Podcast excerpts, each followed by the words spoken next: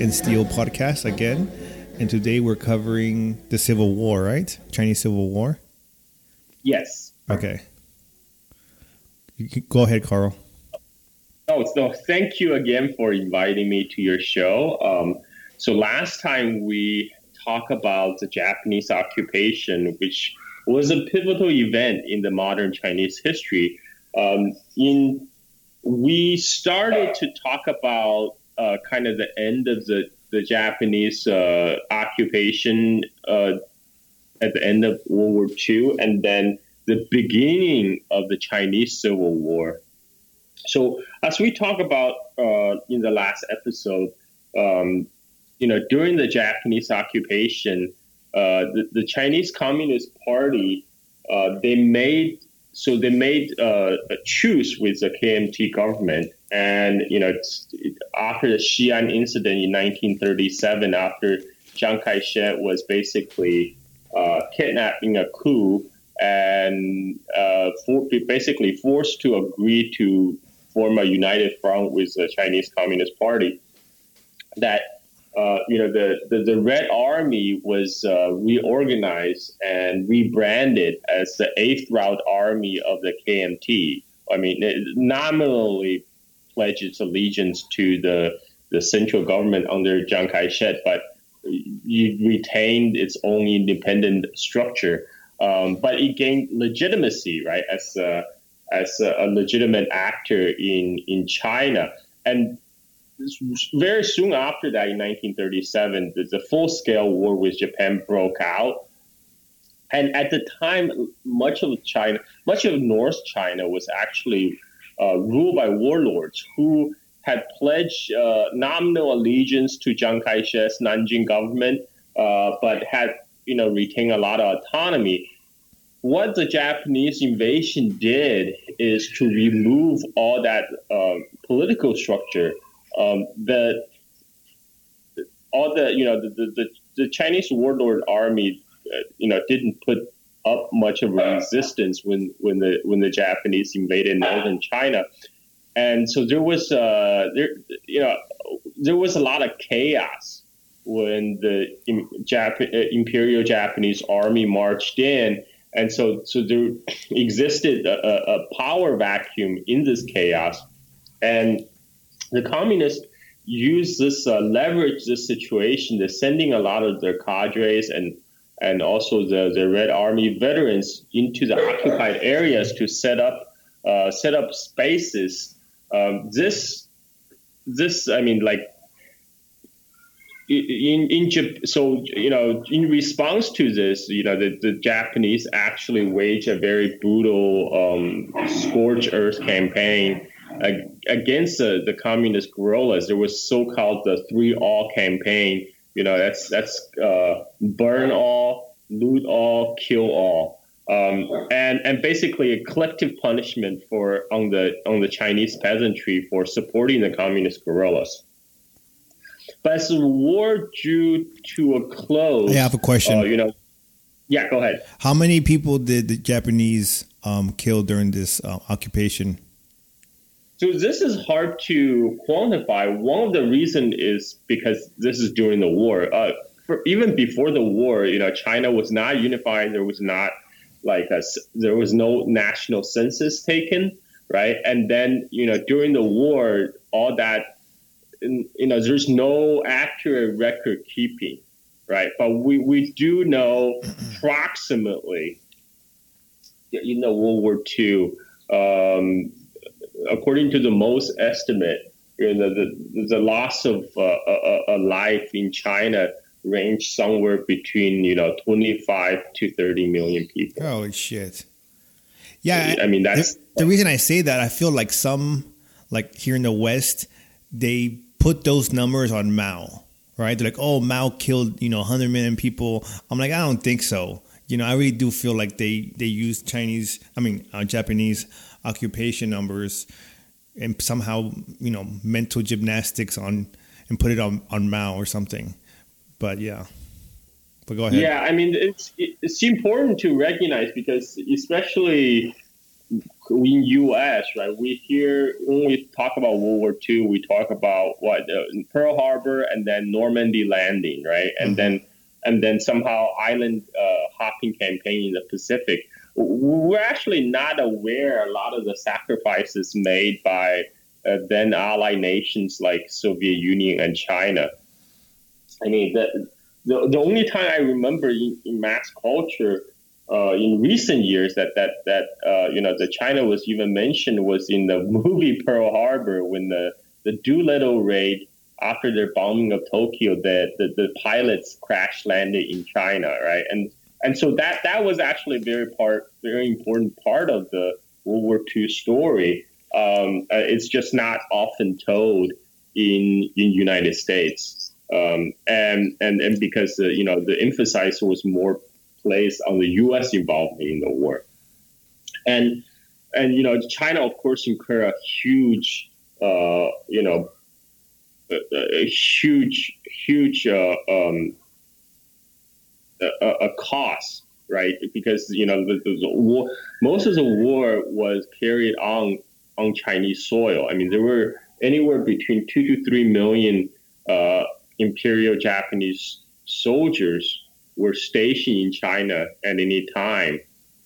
And by toward end of the World War II, Japan had to withdraw some of their uh, resources, shift them to you know occupation of Southeast Asia, and then uh, to fight the Pacific War against the United States.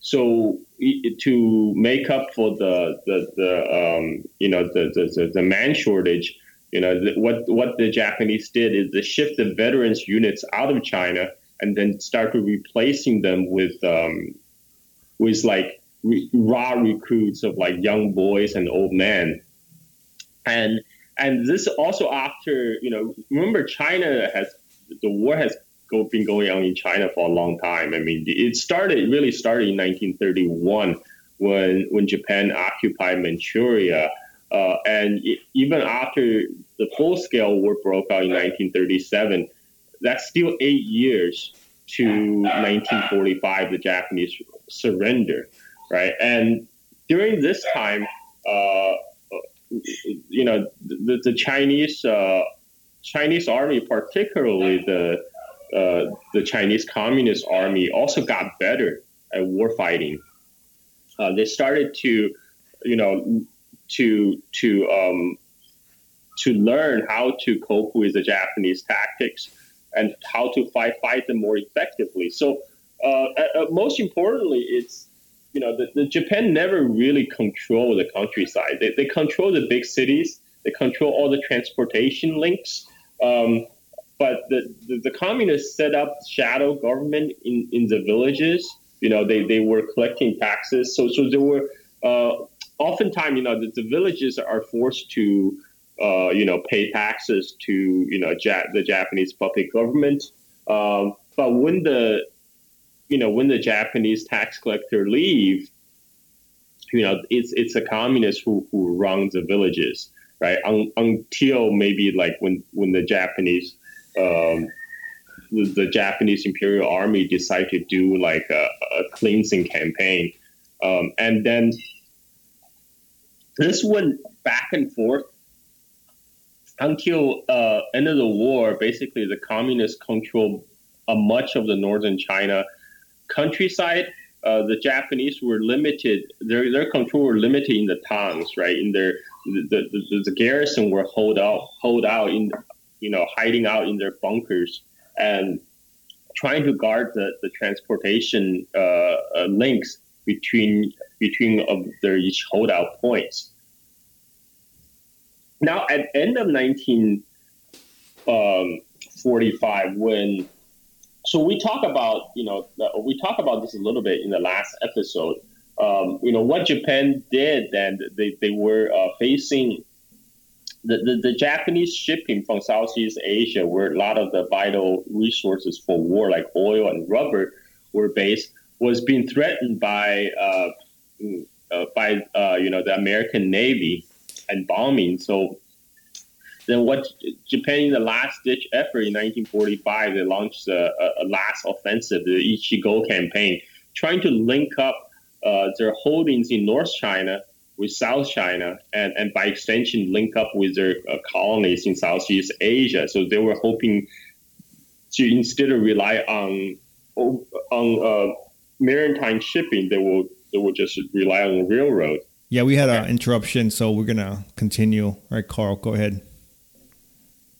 Um, so, you know, as the the Japanese did this last desperate uh, uh, campaign to link up their all their land holdings in in Asia, the, the, the KMT government under Chiang Kai-shek was so inept. This, they suffer a catastrophic uh, defeat. Um, you know, there was the only resistance was happened around this uh, this town Hengyang in, in Hunan, where all the you know uh, the Imperial Japanese Army concentrated their attacks because that was the, the hub that was linking the railway from North to South China. The defenders actually put up a very heroic uh, defense, holding out the, the, the, Japanese attack for months, you know, under chemical weapon attacks, etc. But the reinforcement from Chiang Kai-shek's army, they instead of rushing into the city to rescue the defenders, they decided to um, sit and watch.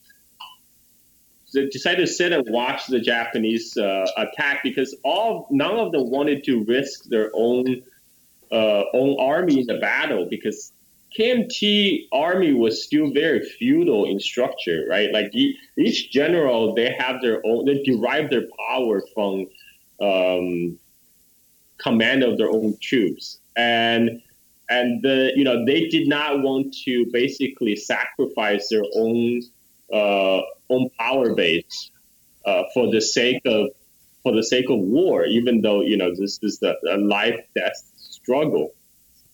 And so what what ended up happening was, you know, Japan ended up taking this very strategic city in Hanyang and linking up the railroad and um, all the American air bases that were formerly stationed in China, like in uh, in Guilin, in Guangxi, where they had been running uh, bombing runs against Japanese occupied territories as well as the Japanese mainland. Those air ba- American air bases were overrun, and the the U.S. President Roosevelt were so disappointed with the, the Chinese performance that they decided to reach out to Soviet Union, right, to, to Joseph Stalin, to basically invite Soviet Union to join the war against Japan. And um, at this point, you know, for uh, so the, the during the negotiations, that Soviet Union demanded that uh, you know the Chiang Kai-shek government must recognize uh, former independence of Outer Mongolia, as well as uh, basically recognize uh, special privileges Soviet Union in Manchuria, northeast part of China. So northeast part of China, the Manchuria was this area that was fought over by the Japanese and Russian empires. Uh, you know, the early 1900s during the Russo-Japanese War, and and the, you know the, the, the through defeating of Tsarist Russia in Russo-Japanese War, Japan basically gained all the special trading privileges in Manchuria, and and you know Stalin wants basically um, to to to to re- restore um, those privileges, but you know transfer them to Soviet Union. This was agreed, and then in 19 um, so in 1945.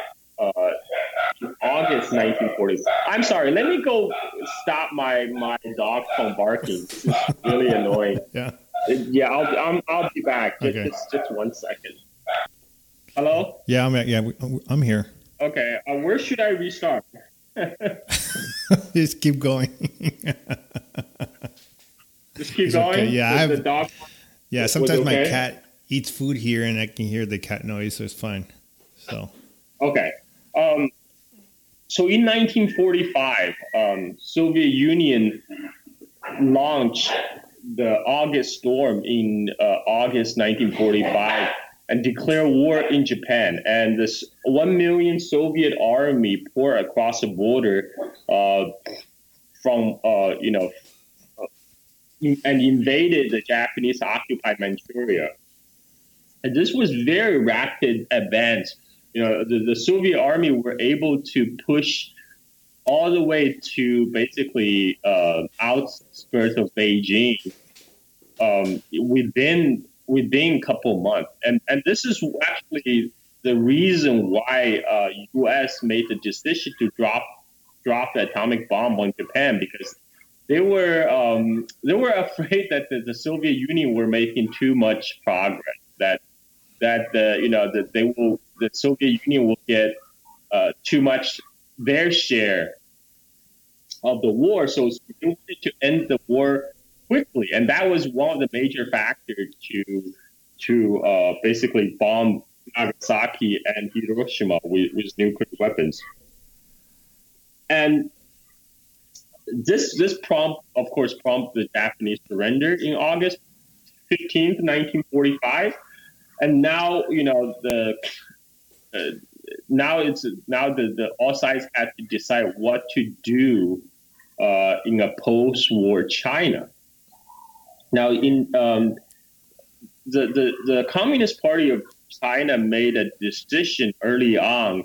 Um, as soon as they learn about the Soviet invasion of Manchuria, they're going to send their best men and cadres into Manchuria, and so they they end up uh, sending sending hundred thousand troops, uh, light lightly equipped. They actually order all of them to uh, leave their weapons behind, and and uh, basically uh, march as civilians into Manchuria, into the uh, Soviet occupied Manchuria, because the expectation is that they will be taking over uh, the, the, Japanese weapons and armories from the from the Red Army. And and then uh, you know the Chiang Kai-shek's army, on the other hand, the KMT, they had um, most of the, the, the KMT army was in the southwest corner of China, right? Because at this time, during the Japanese occupation, Japan took much of China except uh, like the southwest corner, you know, Sichuan, Yunnan, Guizhou, etc. This very mountainous part, and and for uh, for Chiang Kai-shek, they there's also a race to into the Japanese occupied territories to taking as much territories as possible before the communists, you know, take over. So then, then, then KMT worked very closely with Americans. Uh, U.S. send in uh, flights and Navy ships to ship Chiang Kai-shek's army from Southwest China to to various parts of uh, Jap- Japanese occupied areas to accept the Japanese surrender. And in fact, the the Chiang Kai-shek issued a statement to the, the Japanese army remained in China, asked them not to surrender to the communist representatives. You know, wait, maintain control until we get here, right? Um, and so the race was on, and and in, in the end, you know, the the the, the Communist Party of China decided that they were just gonna uh, they're not going to wait. uh, you, in the case where you know the, the Japanese commander complied with Chiang Kai-shek's uh, request to to to retain control, they just decided, uh, you know, the, the, the, communists launch a major offensive and to to,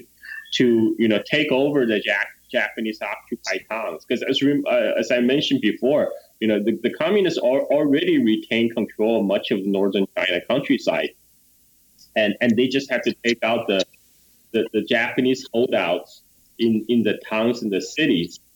And and in in, um, in Manchuria, this was made much easier because you know the red Soviet Red Army rode in and very quickly crushed the Japanese Kwantung Army stationed there.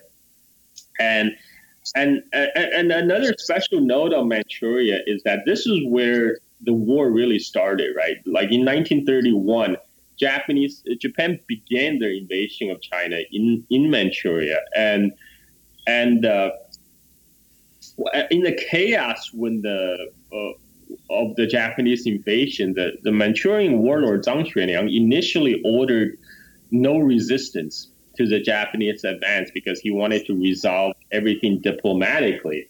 And that just enabled Japan to take over the whole area very quickly. This is a vast, uh, this is a vast area, almost the size of Alaska. Very rich in resources, and and but some of the the Zhang Xueliang warlord Zhang Xueliang's uh, subordinates disagree with his policy, and they decided to start to resist Japanese. But they, they weren't very organized. So so the, or, the so the, the resistance was short lived. But then you know there were a lot of weapons and and and, and men deserting uh, to form their own underground resistance. And so the Communist Party of China in 1931 took the opportunity to uh, you know infiltrate into Manchuria to organize these um, this popular underground resistance that they formed this uh, northeast uh, uh, resistance army, and uh, the, also you know this included a lot of locals, including um, uh, uh, the from the, the, the Korean immigrant community because you know there were a lot of the Korean refugees who was fleeing the the Japanese colonial rule in Korea. So they, they settled the several millions of Koreans settled in Manchuria during this time including uh, Kim Il Sung's uh, family. So Kim Il Sung actually joined the Chinese Communist Party at the time, and he was a commander uh, in this uh, in the communist-led guerrilla movement in Manchuria, and and you know he commanded the Korean unit. But this this uh, the, the, the Japan, this is you know in preparation for Pearl Harbor and their push to the south. They they concentrated um, their resources to wipe out the communist guerrillas in, in northeast China, in Manchuria. And this basically forced the guerrillas to retreat into Soviet Union around 1939, 1940, right? Just before the the the the, the, the Nazi invasion of Soviet Union. Um, but in 1945, during the Soviet um, invasion of Manchuria, these these Chinese and Korean communist guerrillas they acted as guide uh, for the Red Army, you know, because they have local connection. That's one of the reasons why the the the Red Army were able to advance very rapidly through through Manchuria because they have all these uh, local uh, resources. You know, they have their eyes on the ground, and and these these communist uh, Chinese communist uh, um, in Manchuria, they quickly linked up with uh, with the communists uh, in, in in other parts of China. Right, they reach out to um, to Mao, and that's that's when the decision was sent to to send uh, you know hundred thousand men into Manchuria from various communist bases in North China um, in the beginning, you know, the Soviet Union was a little bit hesitant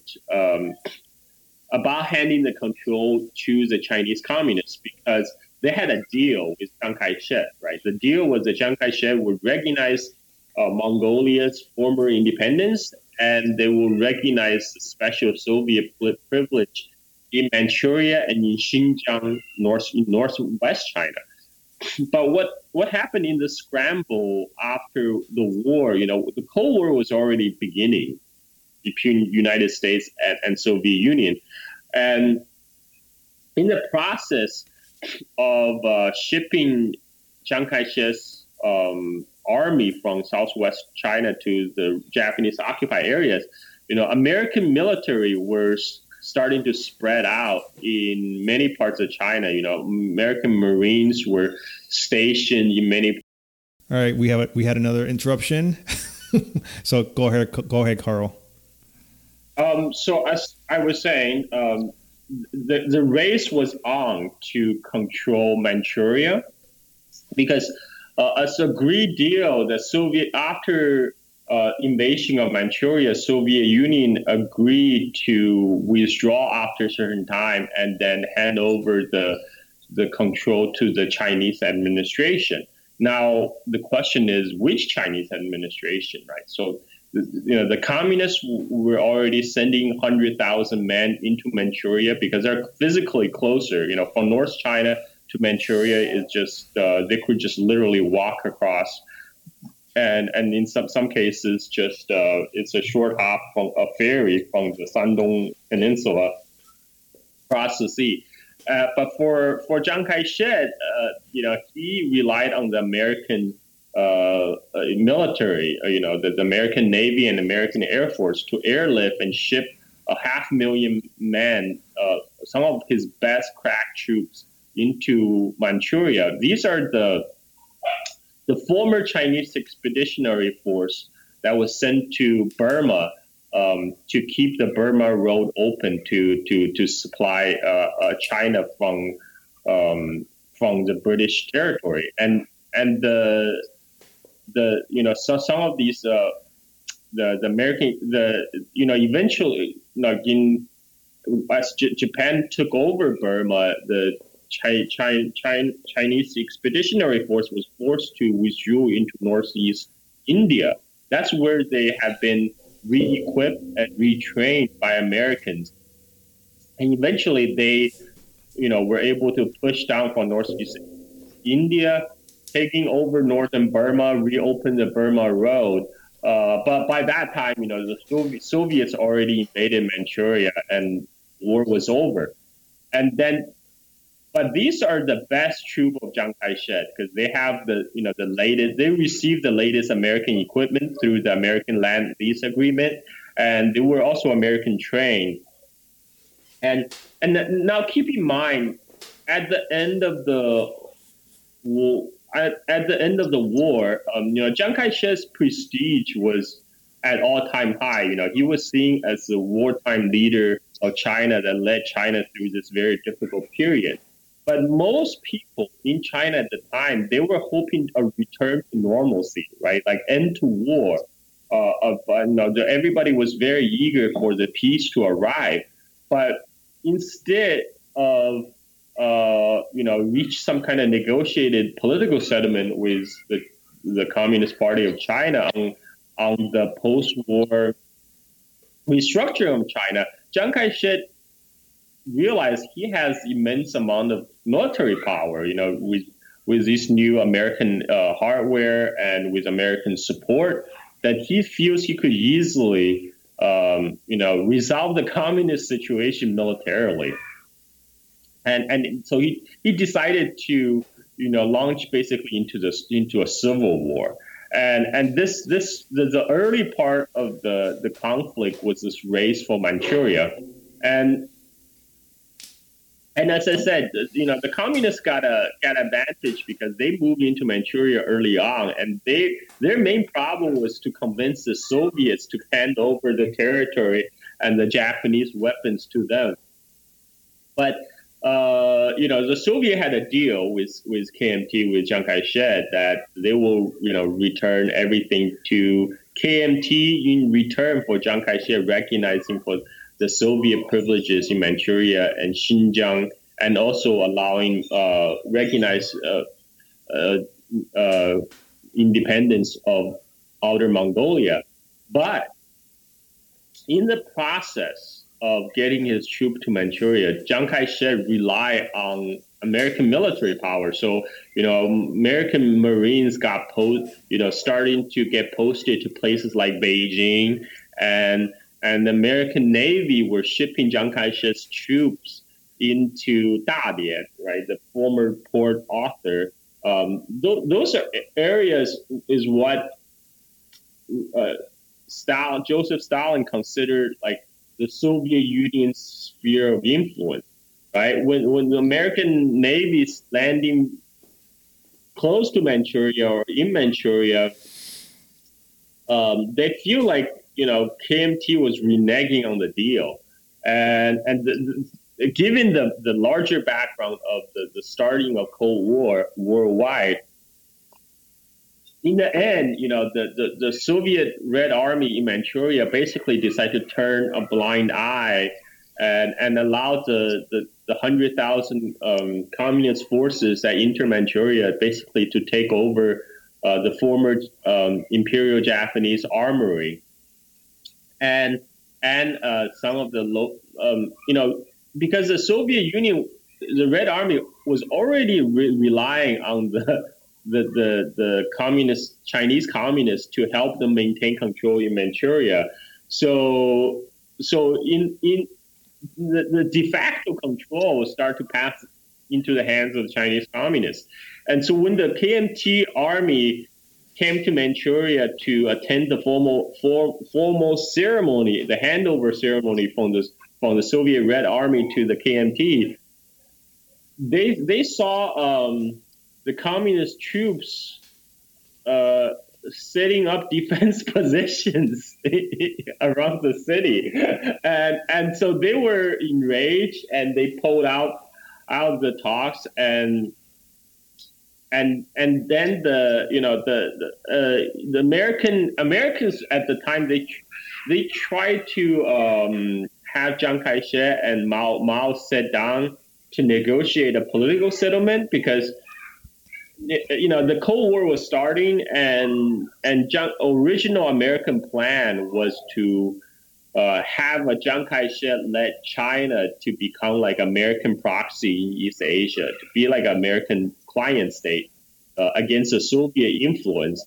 And they didn't want China itself to be involved in a civil war, right? They, they, they so they, they, they urged Chiang Kai-shek to reach a political settlement with, with uh, communists. And, and then, you know, Mao the, the, Americans guaranteed the personal safety of Mao. So Mao actually flew from the communist base in Yan'an to Chongqing, the, the, the wartime capital of China, uh, to, to, to, to hold the political talks with, um, with the KMT, with the, with the, uh, with Chiang Kai-shek's government. And so the both, both sides um, talking about possibility of forming a coalition government. Now, this, like a lot of people were putting a lot of hope in this because no one want to continue the war. You know, for the for most people, they feel the war is over. You know, the Japanese surrendered, and now it's time to rebuild. And they couldn't agree. Um, there was a disagreement on what the coalition government will look like because KMT insisted that the communists must disarm, right? So at this point, you know, the, the, at the end of the war, communists already had hundreds of thousands of guerrillas under its command.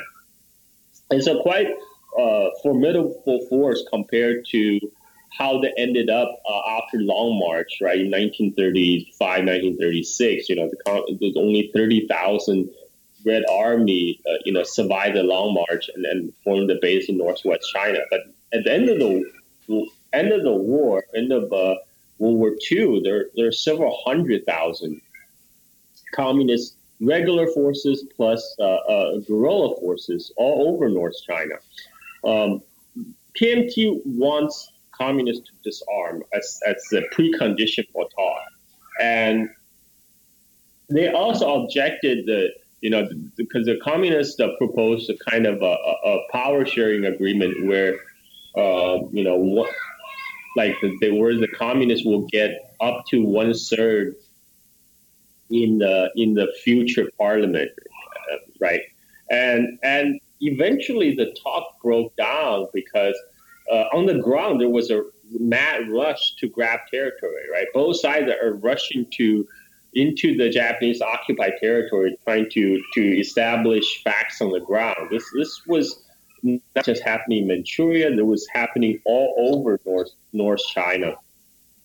And and as the talks was going on, uh, conflict broke out between the KMT forces and the communist forces in central China, and and also the, you know the, the the the Chiang Kai-shek do not want to share any part of Manchuria with the communists because he realized the importance of, of Manchuria with 90% of the Chinese industrial output coming from that one place. And whereas the, you know the communists they they wanted so they and then you know as the civil war was breaking out, um, the Communist Party of China decided okay we uh, we're going to hold hold on to Manchuria because it's such important uh, such an important area, and and they the plan was to hold out uh, hold off uh, to hold hold the line at the Great Wall of China, and and because Manchuria is you know it's uh, it's it's uh, on the north side it, borders Soviet Union right? It could receive a lot of supplies and, and support directly from Soviet Union. So it, it felt that you know the, the communists they must retain control of Manchuria but the Chiang Kai-shek wouldn't budge on this issue. He wanted Manchuria all for himself. And and in 19 uh, so very soon after the war um, in in uh, late 1945 early 1946 the full civil war break out. Um, they the, the, KMT forces they landed near the uh, near the Great Wall and they um, start pushing north now at this time the, the communist forces they have uh, taken control of the cities. Um, you know, basically the Soviet Red Army just let them let the, the, the, Chinese communists control most of the territory in Manchuria. And also there was a question about what to do with all the puppet um, army and of you know former all these um, all these uh, uh, uh, the, the, the, people that used to work for the, the Japanese puppet government, right, in Manchukuo. And, and, and initially, the, the communists allowed, these, uh, these forces to, to, to join up. Um, and, but, but as the KMT was pushing north, you know, the, the KMT uh, was gaining ground. These, these, uh, these troops quickly switch side, right? they, they, they see which wind, way the wind was blowing. Uh, these former puppet troops then switch side to the side of the KMT. And, and you know, KMT enjoy a huge uh, numeric, numeric and military advantage. They have the best American equipment.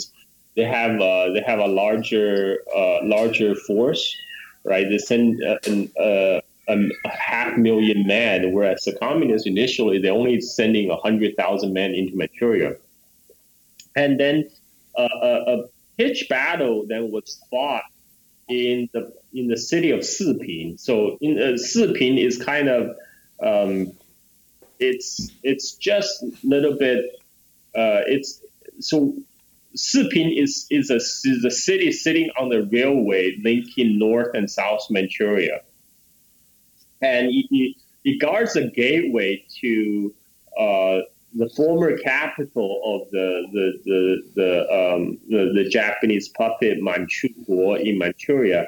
Um, so the, the, the, the goal for the Communist Party of China was originally was based forming a new capital in um, in Changchun. So Changchun was the capital of the uh, of the Jap. So after Japanese took over Manchuria, right? They they set up a puppet government uh, called Manchukuo, and they took um, they invited over the last emperor of China, Puyi, to be the emperor of of uh, this uh, this puppet state of Manchukuo with its capital in Changchun in the in the heart of Manchuria. And and the original plan for the Communist Party was to take over uh, Changchun, the, cap- the, the capital of former Manchukuo, turning into the capital of uh, of new communist state, right? And then to to guard the approach to Changchun, they have to hold the city of Siping, right on the railroad link, and both the communists and the KMT forces throw in their their best troops into Siping. The, the communists were defending, and the, the, the nationalists, the KMT forces, were attacking. Uh, this was one of the major battles in in the early phase of the, the Chinese Civil War. What the communists discovered was that you know, the, the, the KMT forces had they had overwhelming firepower. I mean, like, like I remember uh, watching a documentary that where they interview uh, old veteran uh, uh, uh, of the, the, the Chinese Communist Army. They what they the the, the first battle in Shanhaiguan the, the pass near the Great Wall. They were they were shocked and awe because they have never seen that kind of power, firepower, even uh, during the war against, against Japan, because even the Japanese didn't have that kind of firepower. These KMT forces, they were backed by, uh, you know, they they had the brand new American equipments, right, and they have they have much they possess much more firepower than even the, the Imperial Japanese Army right? And and what the communists had, they, they only had weapons they they inherit, they basically uh, took over from the from the Japanese arsenals. So they quickly fall back, uh, and they fought a, a, hard battle in Battle of Siping, but the the difference, the power differential was too great, and then the communists at the last minute, the communist commander Lin Biao he decided to retreat because his force was at, at um, the, the, KMT forces was threatening to cut off his, his retreat and completely surround the communist forces there. And, and at this point, he decided to retreat. But during the retreat, um, one of the A, all the top A defected to the to the KMT side. He revealed to the KMT that you know the the, um, the, the communist line was near collapsing, um, they, were retreat, retreating rapidly. There were no like it was not a lure to ambush, right? So so the KMT forces were were able to um, go in hard pursuit, uh, in hot pursuit. So so so the the the, the, the communists they you know KMT quickly took over a huge swath of Manchuria. Uh, you know the, the weren't able to hold hold the capital, Changchun. They had to fall back even further back into northern Manchuria near the Soviet Union border. And at one point, they were even preparing to withdraw into Soviet Union. Um, and but the, then the KMT run into a problem because the, the Manchuria is such a huge place. You know, every time they take over a, a new town or new city, they have to leave a portion of their forces to garrison the, the, the city. Because remember, at this time, Manchuria has been um, has been occupied by Japan since 1931. So it's been 14 years, right? You know, KMT didn't have any. Um, they they didn't have any ties on the ground, so they had to uh, militarily occupy it and and when they take over a new territory and and, and, and sending more troops to occupy it, they actually starting to spread thin, and and there was a com, uh, and the and the Manchuria being so large, right? That, you know, bulk of the communist forces retreated into northern Manchuria, but there's still a um, a group of communist uh, forces that regroup in southern Manchuria on the border with North Korea. So you, you remember um, at the end of the war, Soviet so the Soviet Union and the United States they had a deal to divide up Korea along the 38th parallel, and uh, uh, you know north north part north part of Korea will be coming under administered by the Soviet Union by the Soviet Red Army, and the southern part of Korea will be uh, administered by U.S. So the Soviet actually abide by the deal. They they stopped their advance at the 38th parallel, even though they could have pushed through uh, and, and took over entire Korean peninsula. And you know that allowed uh, basically Kim Il Sung to return to Korea and set up his his government in North Korea, the DPRK. Um, now you know basically DPRK became a haven for the, the Chinese communist forces fighting the KMT because they can just um, they can just retreat into DPRK. And then after the KMT forces retreated, they come back to harass the KMT from the rear. So, the, the, the KMT were never able to um, get rid of this threat to their rear, so they couldn't concentrate their full-on attack on on kicking the communists out of northern Manchuria. Uh, and and and then at this time, George Marshall, uh, you know, of Marshall Plan fame, he came to China. He uh, he was a U.S. representative uh, appointed by Truman to to basically urge two sides to come to political negotiation. Uh, uh, political negotiation and in this way, Chiang Kai shek was forced to stop his offensive in Manchuria because, you know, uh, U.S. held a lot of uh, leverage, like like U.S. Um, supply all the weapons and and all the all the funds for, for KMT army to operate.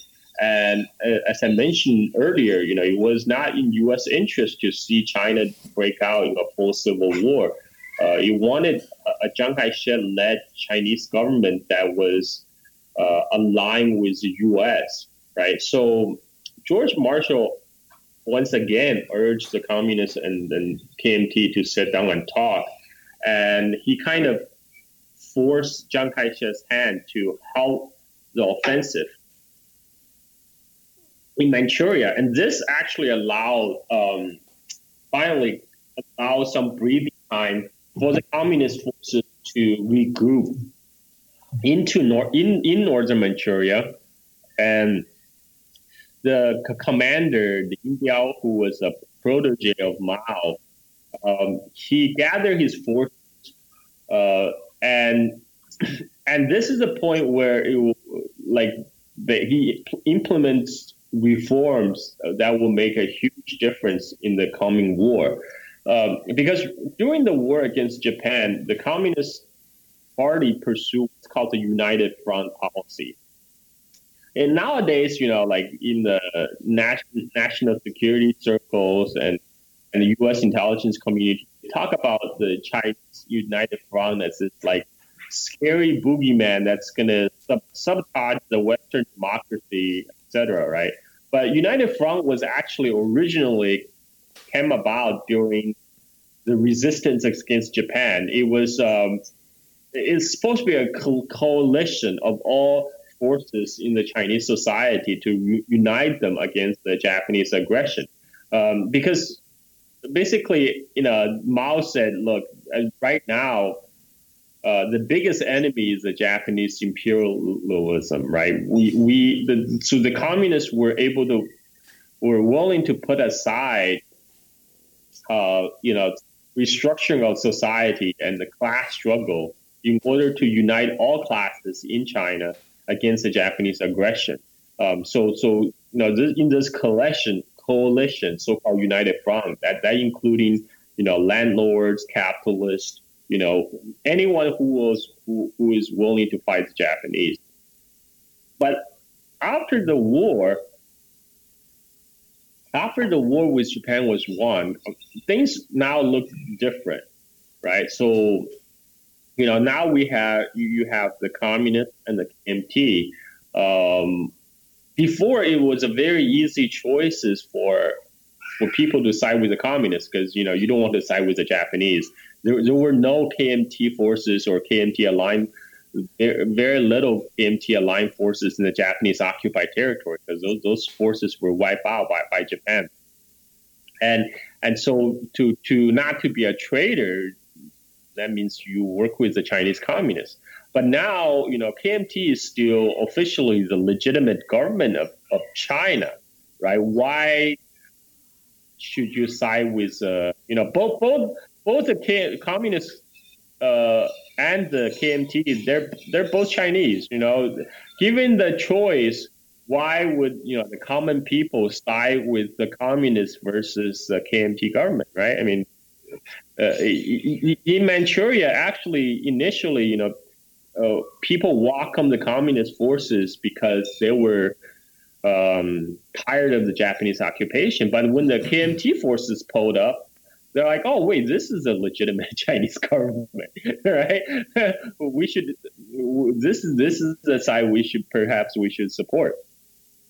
So the Lin Biao in 1946 was faced with this dilemma, and uh, to resolve this, this is when the communists will will start the land reform, right? So in the in the communist controlled areas, they decided to uh, implement uh, land reform. There were two, two, two important policies. One is land reform. One is wiping out uh, the local bandits.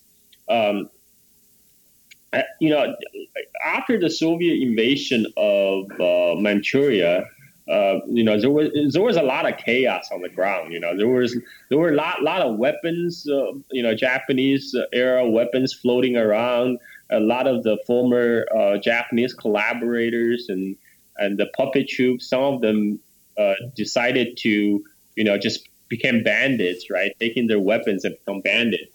Um, so there were, there were, so to consolidate the communist uh, control in northern Manchuria, they implemented twin policies of, uh, of extermination of bandits and, uh, and land reform. So, so land reform means taking the land away from large landowners. Um, you know, the, one part is easy because at the you know when, when Japan went to Manchuria, they they intend to turn Manchuria into a full colony. So they took a lot of the best land um, away from the, the Chinese peasantry and give it to the Japanese settlers. And after 1945, a lot of these Japanese uh, settlers were, were, repatriated, so that the land were taken away, and those were given uh, redistributed among the Chinese peasantry. But then there's still, um, you know, you know, Chinese landlords, right, who own a large percentage of the land. So, so land reform is taking the land away from uh, large land owning landlords and redistribute them among uh, landless uh, peasants and then farmers. And this gives the communists huge, uh, huge popular support. Right now, now common peasants actually have a reason to support the communists in the in the civil war. And remember, in 1945 a huge percent of the Chinese population is still rural. You know, most most of the Chinese at the time were peasants, and and through the the act of land reform, the communists were able to not only win the, the peasants over, but also bind them to their side because you know the KMT support came from the land owning class, and when the KMT comes back you know, they're going to take land back and give it back to the landowners, right?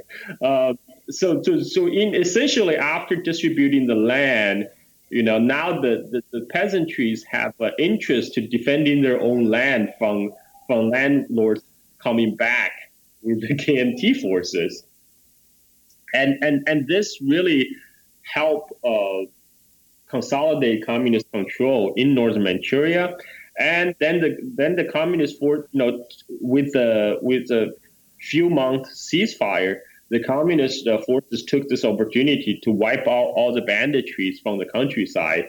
You know, establish security um, uh, for the for the for the local common people, and which won them even more support. And, and with with uh, with their political control stabilized, uh, Lin Biao started to train uh, tra- recruit and train a new army, and and you know the, the, the one of the thing about that's different about the Communist Party, the KMT, is that they um, they mobilize people, right? They mobilize masses. The, commun- the, the KMT rule of China is still very feudal, very um, very traditional. Like the way the way how the, the traditional dynastic imperial government rule China, they, they rule through uh, landed gentries, right? They through, rule through the landed class uh, to rule the, the, the, the, the mass of peasantry underneath them. Uh, but that's not the, how, how the Communist Party worked. They send in work groups into into the villages. You know, they recruit villagers into their ranks, and they set up village committees uh, to run the village affairs. And so basically, the, the the communists didn't rely on the landlords to rule the villages. They ruled the villages directly and they, in this way they were able to mobilize peasantry a lot more effectively and, and also uh, it was a massive drive then to um, mobilize uh, mobilize the, the, the to, to join the new People's Liberation Army. And uh, there, there, were anecdotal stories about how this was done. So, so the village head, right, you know, who was tasked by the by the Communist Party to um, to recruit all the young men in the village, he would invite all the military age uh, youth into his uh, into his home.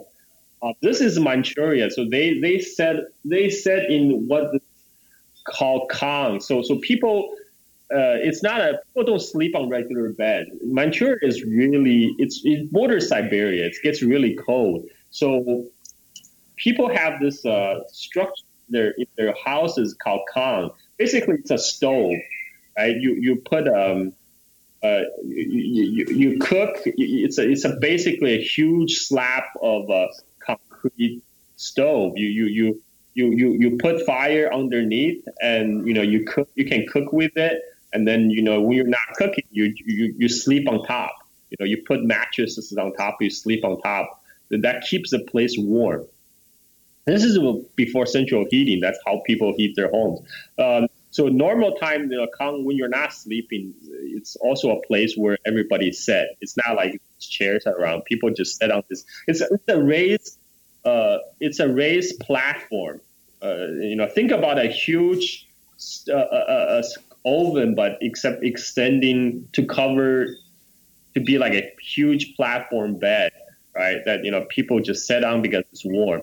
So so what the village head will do is um, while while giving the pep talk, you know, trying to recruit the young men, he will um, ask for volunteers to join PLA, and then then uh, he will keep on add um, you will keep on adding wood to the fire. Everybody was sitting on the kang, right? Was it being heated by the by the by the fire underneath. Um, he will say, well, okay, like whoever wants to volunteer for PLA, you know, just stand up. Then he will keep on adding um, adding wood to the fire. So in the end, it, it gets too hot, unbearably hot. Everybody gets everybody stand up. So so then everybody gets recruited. So so so in this way, you know, the Lin Biao were able to reform and regroup, um, and and and um, at this point, uh, you know, like like a lot of the villages uh, were mobilized because, uh, and uh, it was it was uh, it was also made easier by land reform, right? Because the, they're basically the, the peasants basically told you're you're now defending your own land Right? many people who have never owned land now are owning land for the first time. And and and and then the when the I said I mentioned before, one of the problems with the KMT is that even though they had half a million men, Manchuria is this huge place, and when they um, have to garrison each city, they spread they they, they spread themselves thin, and and the communists they had also had they had uh, several advantages. You know, the, the Mao's um, uh, you know Mao actually talk about this. He said if you you know if you fight for land, uh, you know you lose. If you if you fight for land and lose people, you lose both land and people. If you if you preserve the people, if you lose the land but preserve the people, eventually you, you gain both the people and the land because the land can always be taken back, right? That was a communist strategy, guerrilla strategy against the KMT push because they can retreat. Uh, they can retreat and and and but they still because they still retain the support from the populace, they can always come back. And especially they have uh, uh, you know, for places like southern Manchuria, they could just retreat across the border into North Korea, into DPRK, and where the KMT cannot pursue them. And and when the KMT forces inevitably withdrew, they will just come back and harass the KMT on the rear. And and the reason the KMT have to withdraw is because then the, the in northern Manchuria will start pushing pushing down south so so the KMT were trying to put put out fires all over, uh, uh, but but not there. They were already kind of stretched to their limit, right? And and whereas the communists were getting stronger. Meanwhile, the war was being fought in other parts of China, like the. Um, uh, initially, all the, the, the, deal with the with the um, with the with the you know, with the, the, the KMT and, and the communists deal with that, uh, you know, the communists withdrew from their southern Chinese bases. All the communists from southern China withdrew to, to North China communist base.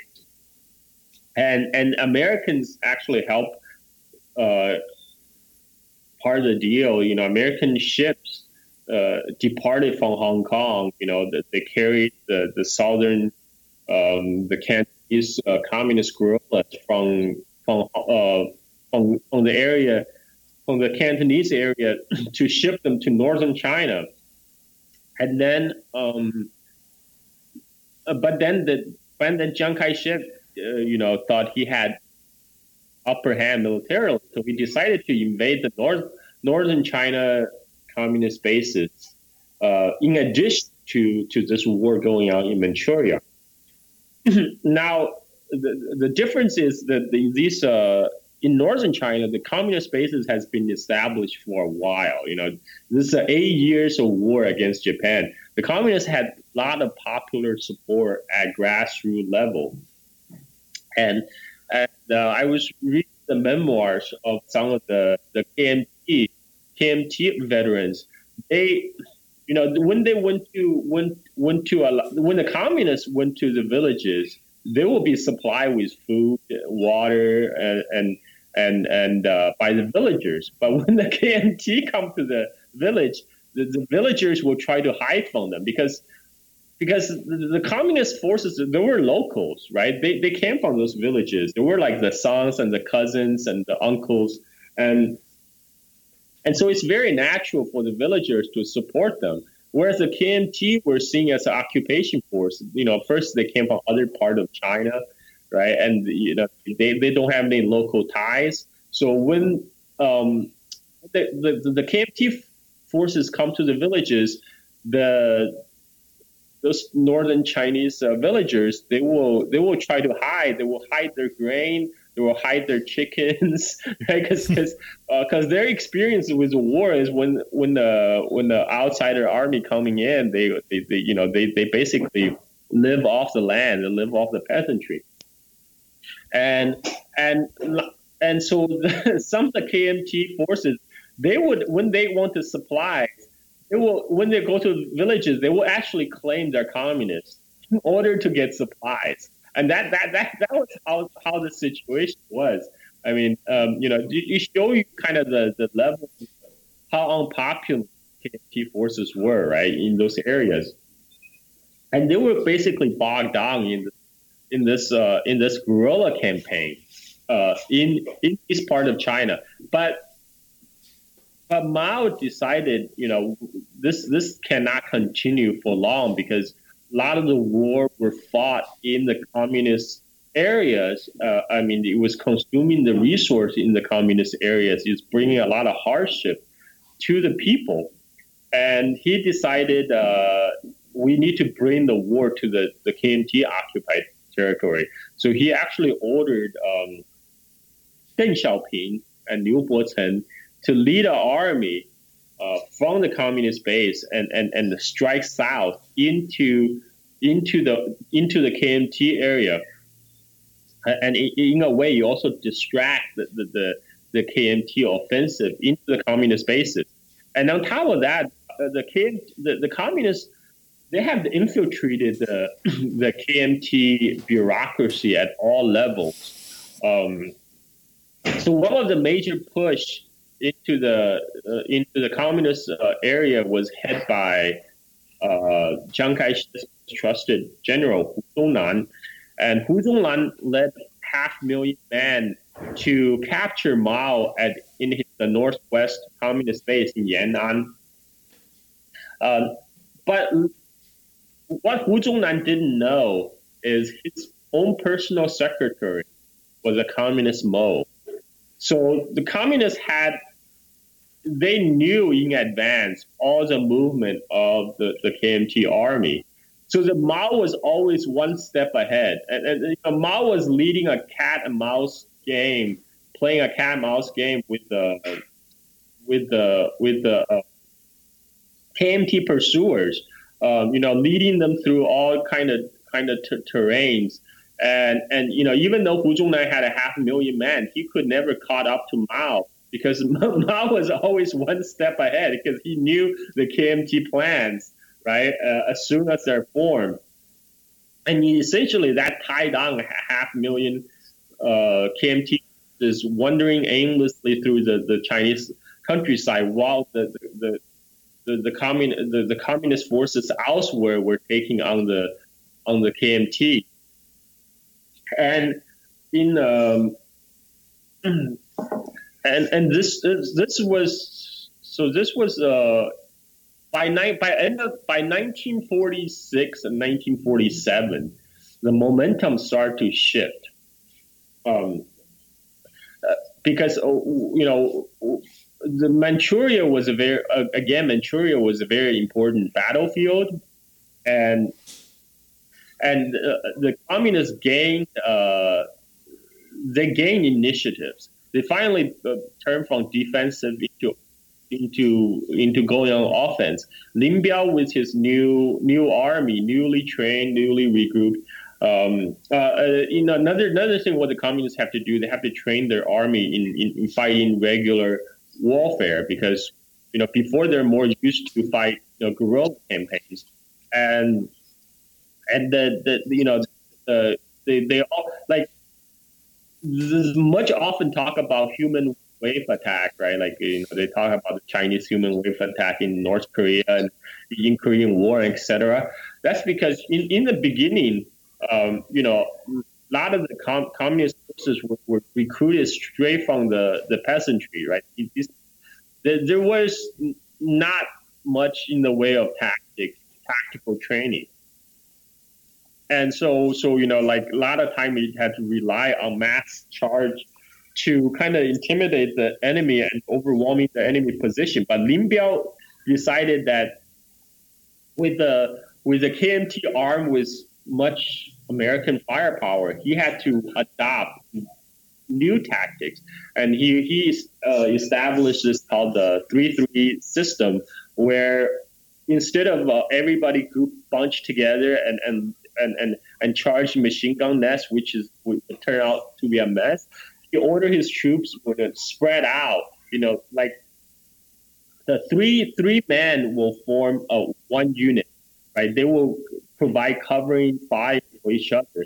And then uh, this this group of th- then three of this group of three will become a, a, unit of nine, right? They will each cover cover each other, and and and so this way, when implemented overall, the, the the army will be be spread out, and yet you know providing supporting fire with each other. This turned out to be very effective, and another strategy the communists were able to use was turning over the the, the KMT prisoners of war to their side, right? Because a lot the KMT a lot, of the KMT soldiers actually are better educated, especially uh, you know the communists in the in the beginning they didn't have a lot of people who know how to operate like machinery, like like artillery, especially artillery, right? Like like the in the beginning you know, the, the communists, even if they capture a piece of artillery,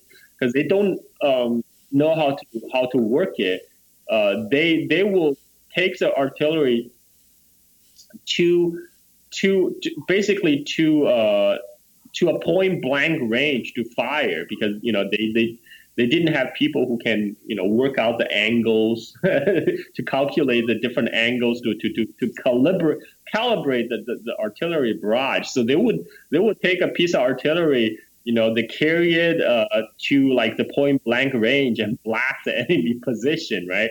Um, and so they they had to recruit from the KMT among the KMT prisoner of war and one of the way they do that is um, uh, you know, when they, they capture a large group of POW from KMT, they will they will um, order them um, ha- have these sessions um, where they talk about their their uh, life in KMT Army. So the KMT Army is organized very again like traditional style, a very like a feudal army, right? The, whereas the, the KMT officer will have kind of the absolute authority, life and death authority over his uh, over his command, like basically acting like a feudal lord. And whereas you know the communist forces they stress equality, right? They, the you know the communist officers they actually you know there was no they don't wear insignia. The the, the, the communist off commander dress the same in the same uniform as the common soldiers, and they, you know, they it was they all eat together uh, and fight together, which was different from the KMT days, and and so they would have these P, KMT POW talk about their life in, in KMT, you know, which is in the KMT army, which is um, some kind, which is a form of slavery, basically, because these these people were being used as uh, the KMT officers' personal servants, and and and and it was very common for physical punishment. You know, like beating uh, is very common. Uh, so so the the, the communists uh, they will they will have their own um, soldiers talking to these prisoner prisoner of war and and in one after one or two group sessions, you know, many of these KMT personnel war volunteered to join the PLA, and so so so they not only the communists uh, through the war. You know, the, the every time the, the KMT would lose a battle, they they will also lose men, right? This In a war of attrition, they, they, they have less and less men, whereas the communists were gaining more and more men. So we were able to convert these KMT recruits into into PLA soldiers. And and so by 1947, the momentum started to shift. Uh, Lin Biao was starting to leading offensive, launching offensive from northern Manchuria into southern Manchuria. Um, and and the, the, the, the base in, in, in South South Manchuria near the North Korean border was actually getting also getting bigger and bigger. And and then in the in in in northern China where this was where another battle was being fought, um, you know, KMT was being bogged down uh, trying to chase down Mao, right? And then in other parts, the communist forces were able to score a surprising victory. Um, you know, what the, the, the, there were some very um, there were some very talented communist commanders who emerged from the Civil War era. Right, one of them is Su Yu, who um, so in so when when when force when he was uh, faced by so him in 1947 KMT basically abandoned uh, the, the the attempt to to do an all out offensive against the communists because they're running out of manpower. So they decided to concentrate in three areas. One is Manchuria. Uh, another one is uh, in northwest. They they try to chase down Mao, and another theater is in Shandong province. Which pre, uh, did you say something? I Rick? did not. No, go ahead. Rick, did, uh, did, did you want to say something? No, I didn't. You're fine. You're good. Oh, sorry. Um, so in 1947, uh, the KMT decided to focus in three areas. One is Manchuria, one is in northwest, uh, when uh, where uh, Chiang Kai-shek's protege Hu Zongnan led a half million men to chase Mao through the countryside, and another offensive was led against uh, uh, the communist force in Shandong province because Shandong, much of province of Shandong was under the communist control. Um, so the KMT wanted to take out this very strong communist area, and but the, the, the, communists had a very talented commander by the name of Su Yu. So Su Yu would withdraw when the the KMT forces come, and he will wait until um, the KMT forces get split up. You know, either uh, you know uh, splitting up forces to garrison, or sometimes there will be gaps among the KMT uh, different KMT units right? And he was wait for his opportunity to strike to to surround these isolated KMT units and wipe them out. And he was able to repeat, wash, rinse, repeat this process over and over again. Uh, in the end, uh, by the end of 1947, that the KMT offensive in Shandong was completely broken down, and and uh, th- there was another force led by the communist uh, uh, General uh, Deng Xiaoping and Liu Bocheng that struck, that struck into the heart of the KMT controlled territory, threatening the, the KMT capital, Nanjing. Um, and then um, and, and then the, the war was starting to to turn for the KMT, and this is when um, when you know Chiang Kai-shek was kind of uh, uh, the, to make make the matter worse was that the you know the most agricultural regions of you know northern China is now under the control of the communists. Um, the, the, communists started to uh, economic blockade against the KMT area, so that led to hyperinflation. And and to support its war effort, uh, Chiang Kai-shek decided to print a lot of money right? And and which just led to hyperinflation. And there was a lot of discontent. I mean, all the prestige that Chiang Kai-shek built up in 1945, at the end of victory against Japan, by 1947 basically evaporated. Um, and, and in, in 1946, to do actually to boost his own legitimacy, he tried to call for a parliamentary election right? But but specifically, he excluded the communists and all the left wing uh, political parties, and and but you know everybody know that was just a fig leaf for for the KMT, and but that's actually the only election ever held by the KMT. Uh, even even after they retreat to Taiwan, you know that that's the, the same parliament continued to rule until 19 like 1980s, 1990s, um, and and and the the um, and in 1947, that's when um, you know KMT was basically trying to redirect all the resources into the civil war. That's also the time when uh, you know the, the you know uprising broke out in Taiwan against the KMT rule, which I had talked about with Zhang in the Taiwan history series because you know there, there was just a popular discontent with the KMT rule all over China, and and that only kind of accelerated the fall because like I like I mentioned, you know KMT KMT is a very it's a conservative right wing uh, government that that didn't have a lot of popular support. So a lot of progressive youth, you know, they joined the communist underground, and that's one of the reasons why you know the KMT bureaucracy and the KMT intelligence, KMT uh, military was all infiltrated by the communist spy networks. Um, so they they the, the communists were, was always a step ahead, right? Like um, and and and 1947 Lin Biao on offensive, and, and he started to um, to basically the, the communists by end of 1947 took out took most of the countryside in Manchuria, again, it's kind of it's a case of countryside surrounding the city. The, the, just like the, the, the occupying Japanese, uh, the, the KMT in Manchuria, they were limited to controlling major cities and a major transportation line, like the railway links between the cities.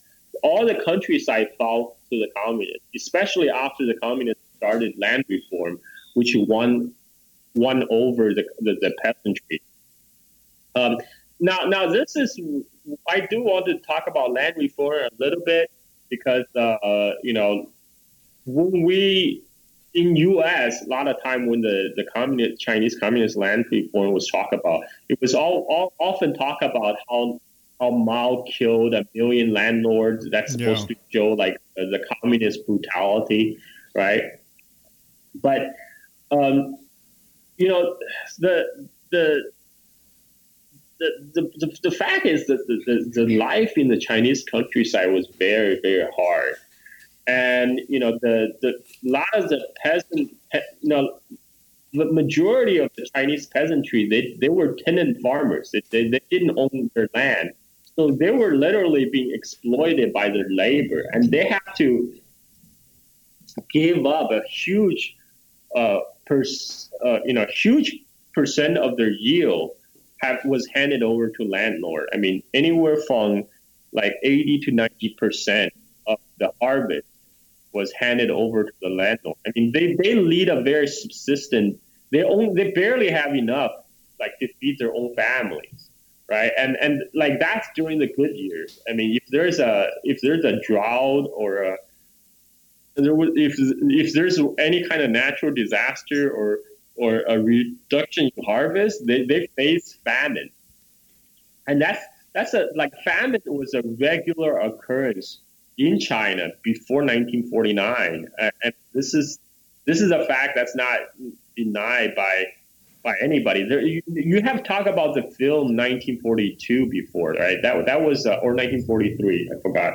That was uh, the film about the famine during the Japanese occupation period, um, but in the KMT controlled territory. And that famine was revealed uh, to the world actually by American journalist Theodore White because uh, KMT, uh, uh, Chiang Kai-shek at the time was trying to cover up the famine. Um, but uh, you know, the, the, American journalists actually went to the area and uncovered the, the, the, gigantic scale of famine. Several million people died from the famine. Uh, uh, and this was just not an isolated incident. There was a famine in 1946. you know, at the time, there were a lot of American journalists covering China at the time. You know, you, if you search China famine, 1946, 1943, you you will be able to find a lot of horrifying pictures.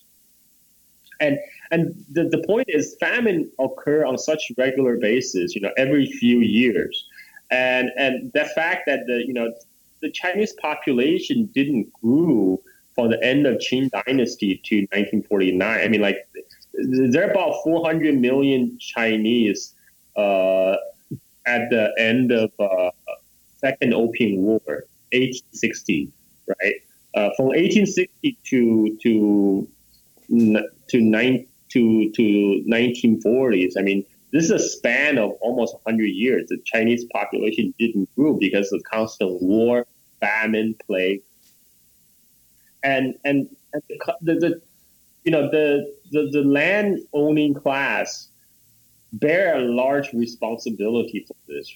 They're basically, you know, they they're living off the labor of of their tenant farmers while they produce nothing, right? So, so the communists actually had a large appeal when they initiated the land reform.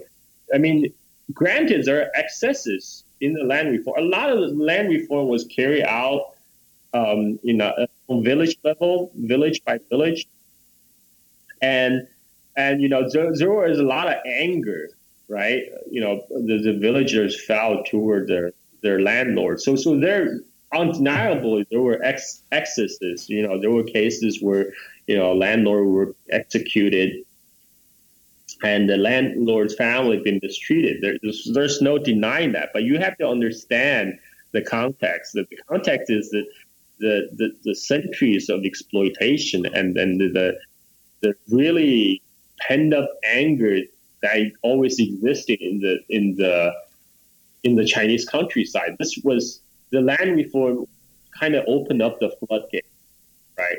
Um, and and another thing to keep in mind that is the land reform was hugely popular in China. Um, like this, you know, when when nine, at the time ninety percent of the Chinese population was rural and and and, and peasants, right? And, and and and many people welcomed the, the land reform. So you know, we can talk about how Mao killed landlords or, or, or what what what not, but but uh, it, it cannot be denied that that that was a huge popular move. That's what actually won the Chinese Civil War for the communists. That's how they won the popular support. Um, do you have any questions? No, I don't. Go ahead. Okay. And oh wait, wait, I do. Yes. Uh, maybe you're going to get there because my understanding is that the KMT fled to Taiwan in the end, and that's why yes. we have the issue yes. with Taiwan. Yes, so the Civil War went on several years. Um, you know, it began basically immediately after the war in 1945, uh, after the after World War II in 1945, and then uh, you went on. Uh, you, you, broke. You, know, 1946, 1947 was uh, was years of uh, offensive when KMT went on offensive. But by my middle 1947 the communists were able to turn the tide, and they wiped out a large, uh, large number of KMT units, and uh, both in Manchuria and northern China, and then, and then by 1948. Um, by 1948, the communist forces in um, control control large part of Manchurian countryside and the northern China countryside north of the Yangtze River. So the the KMT were holed up in large cities like Beijing, right, Tianjin, um, and uh, and various cities in Manchuria. So so in 1940, end of 1948, uh, Mao decided to launch the final campaign to to go on offensive to to to take out the KM military power in North China, and and and at this time, um, Lin Biao in in Manchuria he had one million troops, one million troops under his command, and he, he actually enjoyed both numeric advantage and and firepower over the the KMT. At the time, what only thing the communists didn't have, they didn't have a strong air force. You know, the the the, the KMT have the American trained and the American supplied uh, air force that could launch bombing run against against. Uh, they, they, they they control the sky, but but on the ground, the communists already have overwhelming uh, advantage uh, in in regional in, in regions like Manchuria and and the the Lin Biao, he did, he was convinced, the Mao ordered Lin Biao to, to execute a risky move maneuver. Basically, he ordered the Lin Biao leading his 1 million man troops to out of northern Manchuria to to uh, do a pincer attack, to uh, basically uh, do attack just north of the Great Wall, basically cut off the supply line into Manchuria via land and to, to completely isolate the KMT forces in Manchuria into isolated pockets. And, and they and, and the you know KMT threw all their forces uh, into the shadow of Jinzhou, and, and then and then communists were able to take this very strategic town just outside the Great Wall and basically cut off Manchuria from the rest of North China. And, and from, from then on, the, the KMT forces could only be supplied by air or by, by ship.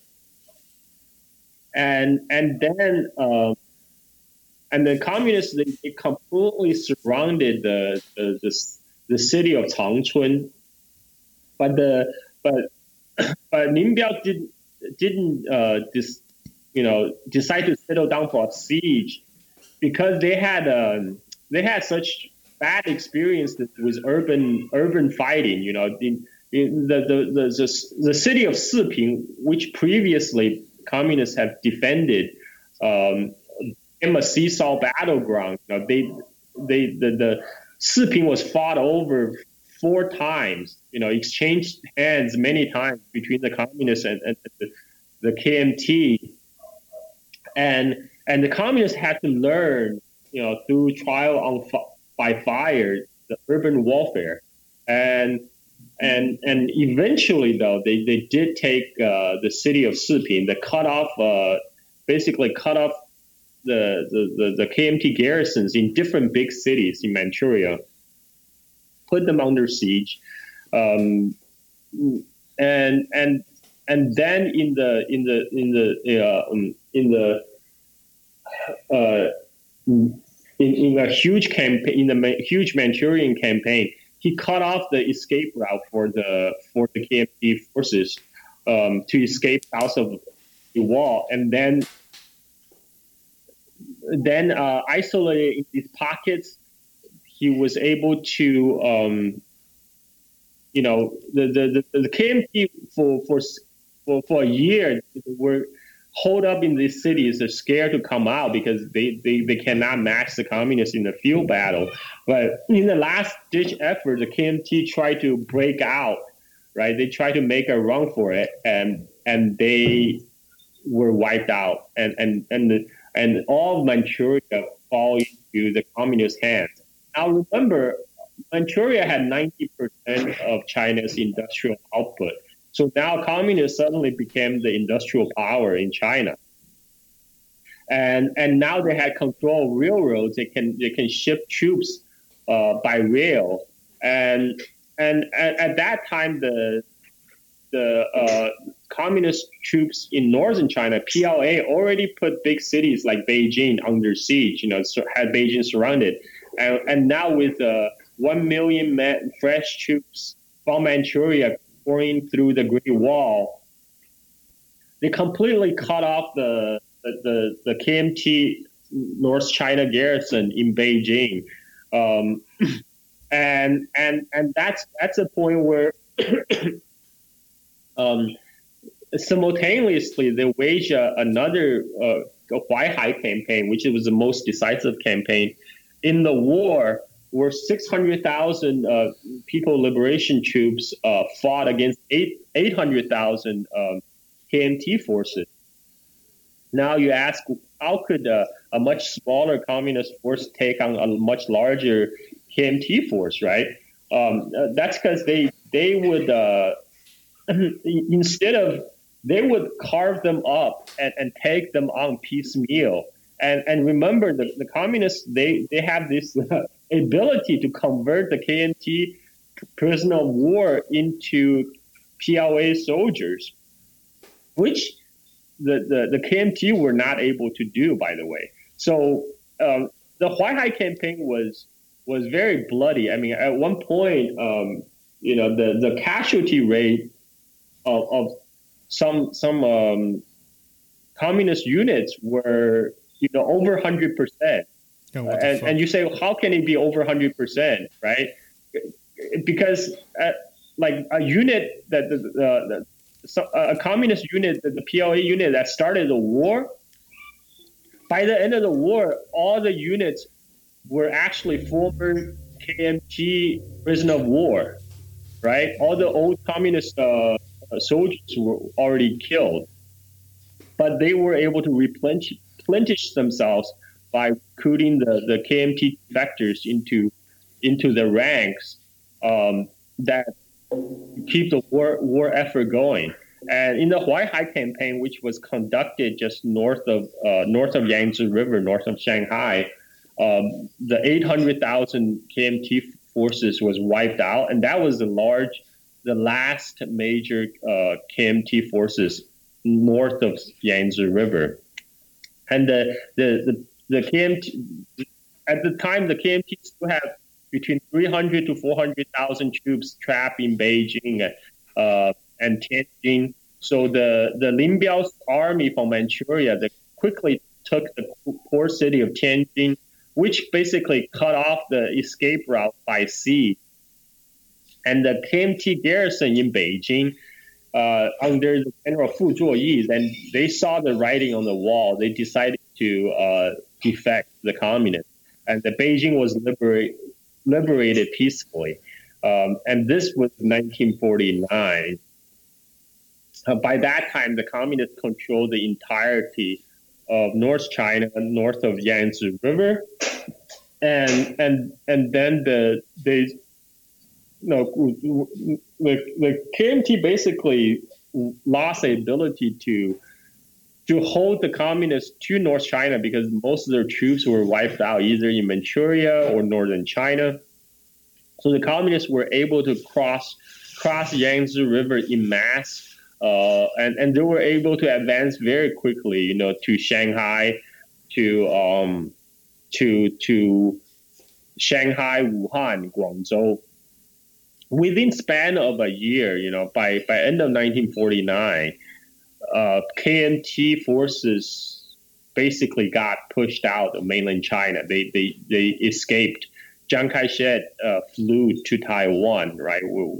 Be, became its last holdout, and and the, the KMT garrison in Xinjiang in northwest also surrendered.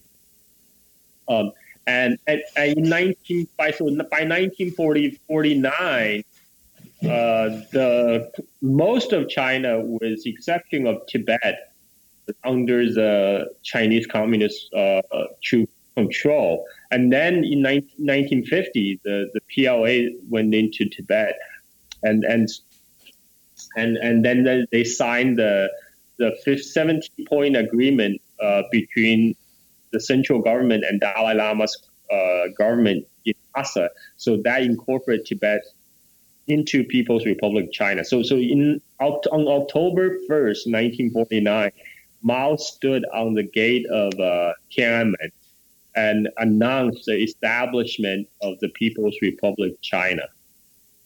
And I think this is a good point to stop. Yeah. At this point, yeah, I, I agree. I have, I have, so many questions though, so but I'll save them for the next episode. yeah, I mean, this is uh, this is we're gonna launch a, a basically into a new chapter uh, of uh, Chinese history here. This is I mean, this is really the first time since the end of Qing Dynasty, since 1911 Chinese Revolution, that China was become finally uh, really united. As I mentioned before, after 1911, uh, the Qing Empire fell into pieces. Uh, you know, like it was uh, different warlords controlled different parts. You know, even after Chiang Kai-shek came to power, uh, you know, the, the you know it's only China was only nominally united. I mean, the facts on the ground is that you know a lot of warlords still control their own little fiefdom and run their their local. Uh, uh, uh, their controlled area like their own kingdom. Yeah, you know. And and go ahead. And nineteen. So so 1949, the founding of PRC marked a, a drastic shift from the past, and and you know for the first time in nearly half century, China was united again under an effective central government, um, under a very effective party. Uh, you know, as I mentioned before, KMT, uh, because because it's uh, it's feudal structure, it's not never really very effective. Uh, it, it, you barely even control half of China at any time, and and uh, so we are now going to be launch into a new chapter of China, which we hope to talk about next time. Yeah, I think um, you know we always talk about movies. You know, me and you, um, but I think within a week ago or two weeks ago, I saw the Last Emperor. I don't know if you've seen that. Yes. Yeah, so I was like thinking about our series and watching that movie, and you know, um, but yeah, what do you think about? Do you recommend that movie or? Oh, who? Do you reckon the Last Emperor? Do you recommend it? Yeah, that's a that's a famous movie uh, by Italian director that was filmed in like late 1980s. So so they actually allowed the film crew to film inside the actual Forbidden City, the the, the Imperial Palace, and uh, I, I it was actually based on the biography of the last emperor Puyi himself. So Puyi was uh, when he was he was enthroned as a, the Chinese emperor when he was a child, but then then the Chinese Revolution broke out in 1911, and he was uh, he was still a baby basically. He was still a child, but when the Japanese came in 1931, when Japanese Manchuria in 1931, they invited him over and made him the puppet head of Manchu rule, right? And then um, after the Soviet invasion of Manchuria, he was actually captured and and sent over to a prison into Siberia. After the People's Republic was established, the Soviet handed over Puyi with the rest of the, uh, you know, the, the, the, Chinese collaborators of the Japanese regime, and and Puyi was put into like a, a, a prison basically, uh, and then then Puyi was. Uh, been re-educated, right? And then and then and he after his re, after several years, he was released and he worked as basically uh, he worked to kind of document the history, and he actually wrote a a, a, a biography, autobiography of his life. So, so, the last emperor was based on Puyi's autobiography. Yeah, I, I was really like it's so interesting that it goes from like the, the last dynasty to Japanese occupation to you know, the communist revolution during the whole movie, you know, and I was like, oh, this is pretty cool, you know. So, yeah. Yeah, you cover much of what we just talked about. Yeah. Um, because he, he he he actually lived through it, right? He was a he was a basically actor, uh, even though he was a puppet most of his life, and and uh, he and unlike you know unlike uh, you know the, the, the Russia where the Romanov were were killed um, after the revolution, Puyi was was uh, uh, Puyi was was was was he, he lived as a common man, right? In, in into his uh, uh, he, he died he died uh, in 1960s, I think 1965 or 1966. Yeah. So yeah, yeah, you know, my understanding, you know, because you know I live in the U.S., so don't really teach Chinese history, is that the KMT moved to they retreated to tai- Taiwan and they and they have um you know this is why we have the conflict with Taiwan today because you know. Yeah. Yeah. Yeah because because Taiwan basically you know Chiang Kai-shek's regime was supposed to be the the U.S. client state except that client state was supposed to cover entirety of China right? But that that that that dream came to an end after the communist victory in 1949. So so instead, Taiwan become this kind of U.S. military protectorate. I mean, U.S. stationed military force on Taiwan from 1950s until 1979. Um, I mean, like the U- U.S. had basically it was like Taiwan was like Okinawa until 1979. You know, U.S. had bases there. Um, I actually talked to um, a, a, a, guy who used to work in the uh, as a maintenance crew on the Taiwanese uh, Air Force. He was a, a, maintenance crew on the Taiwanese air base, and he talked about the American airmen who stationed in uh, in Taiwan. Basically, he said, "Yeah, like they will when they when they had to." Um, do like uh, uh, major fixes on, the planes, they would not allow the Chinese uh, maintenance crew to come near, right? It's, you know, they, they still because he, he felt he really felt like deeply humiliated because like uh, ostensibly U.S. is supposed to be an ally, but uh, at the end felt Taiwan is just like a colony of U.S. Yeah, yeah, it's weird because I, I have you know some friends you know, here and there. And, and, you know, I'll be like, oh, so they'll be, I'll be like, where you from? And they'll be like, oh, I'm, you know, from Taiwan. I'll be like, oh, you're Chinese. And they'll be like, I'm not Chinese. I'm Taiwanese. I'm like, what, what the fuck? You know, but I'm like, whatever, dude. Like, if they want I actually just did uh, another uh, reporting with a Taiwanese uh, communist rapper Xiang Yu. We actually talk about this. this. This identity shift actually happened very recent. This like up to 1980 to 1990, most people in Taiwan still identify as Chinese. Um, I don't know if you heard heard about that song that went viral on on, on internet uh, on TikTok. It's called uh, now uh, people call it uh, what is it? Uh, 雪花飘飘，北风萧萧. Uh, basically started as this uh, a Chinese man with a shaved head singing this song, and, and then he just went viral on TikTok and, and Twitter, and and now like um, because that song was uh, now a lot of people go listen to it on, on YouTube. I saw a lot of comments on Twitter and YouTube and Instagram, uh, Twitter, uh, TikTok. Some some Taiwanese person say, "Oh, that's not a Chinese song. That's a that's a Taiwanese song by a Taiwanese singer."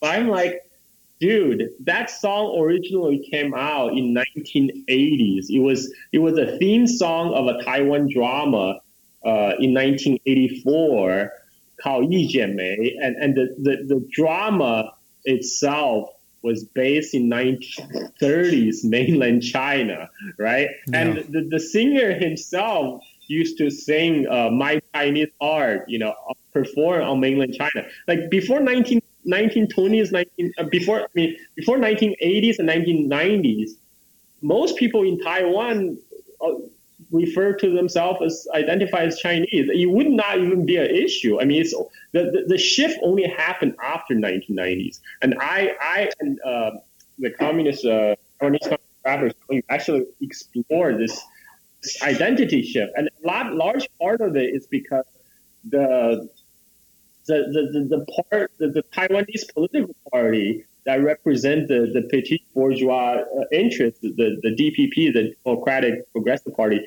they try in, in the in the Taiwanese democratic transition, they they they in order to win votes, they play a divide and conquer strategy. That they, they, they try to, in order to win votes, they uh, play identity politics.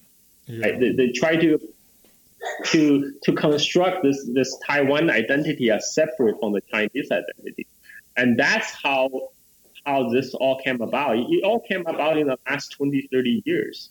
Yeah, I agree. Yeah, it almost seems like they're they're trying. Because I'm not an expert, but from the outside, it seems like the Taiwanese government is trying to create like a Taiwanese nationalism, you know, to prevent unification with China. It's kind of like what's yes. going on with Hong Kong now, right?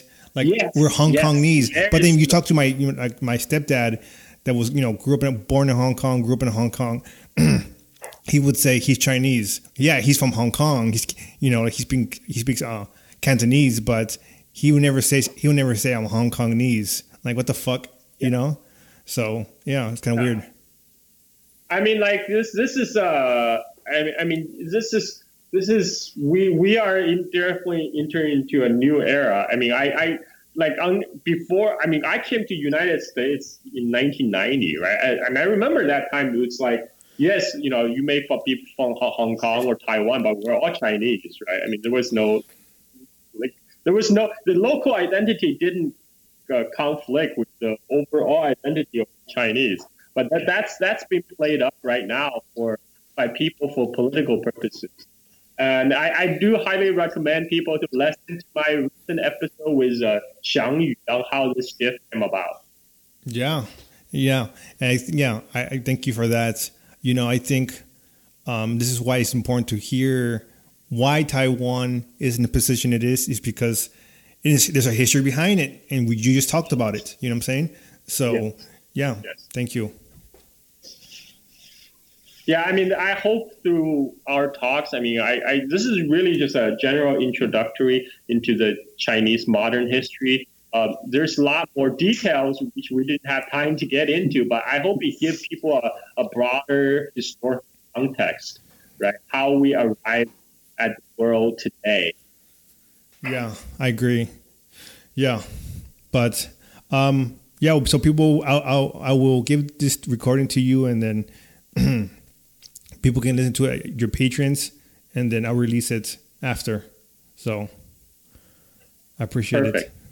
So thank you for coming on, and don't don't hang up. Uh, uh, but don't um. Thank you for thank you for coming on, and you know we'll we'll, we'll continue this soon. Thank you. Thank you again for inviting me, inviting me to the show, and I look forward to our next recording when we talk about uh, the history under PRC, under People's Republic of China. Yes, thank you.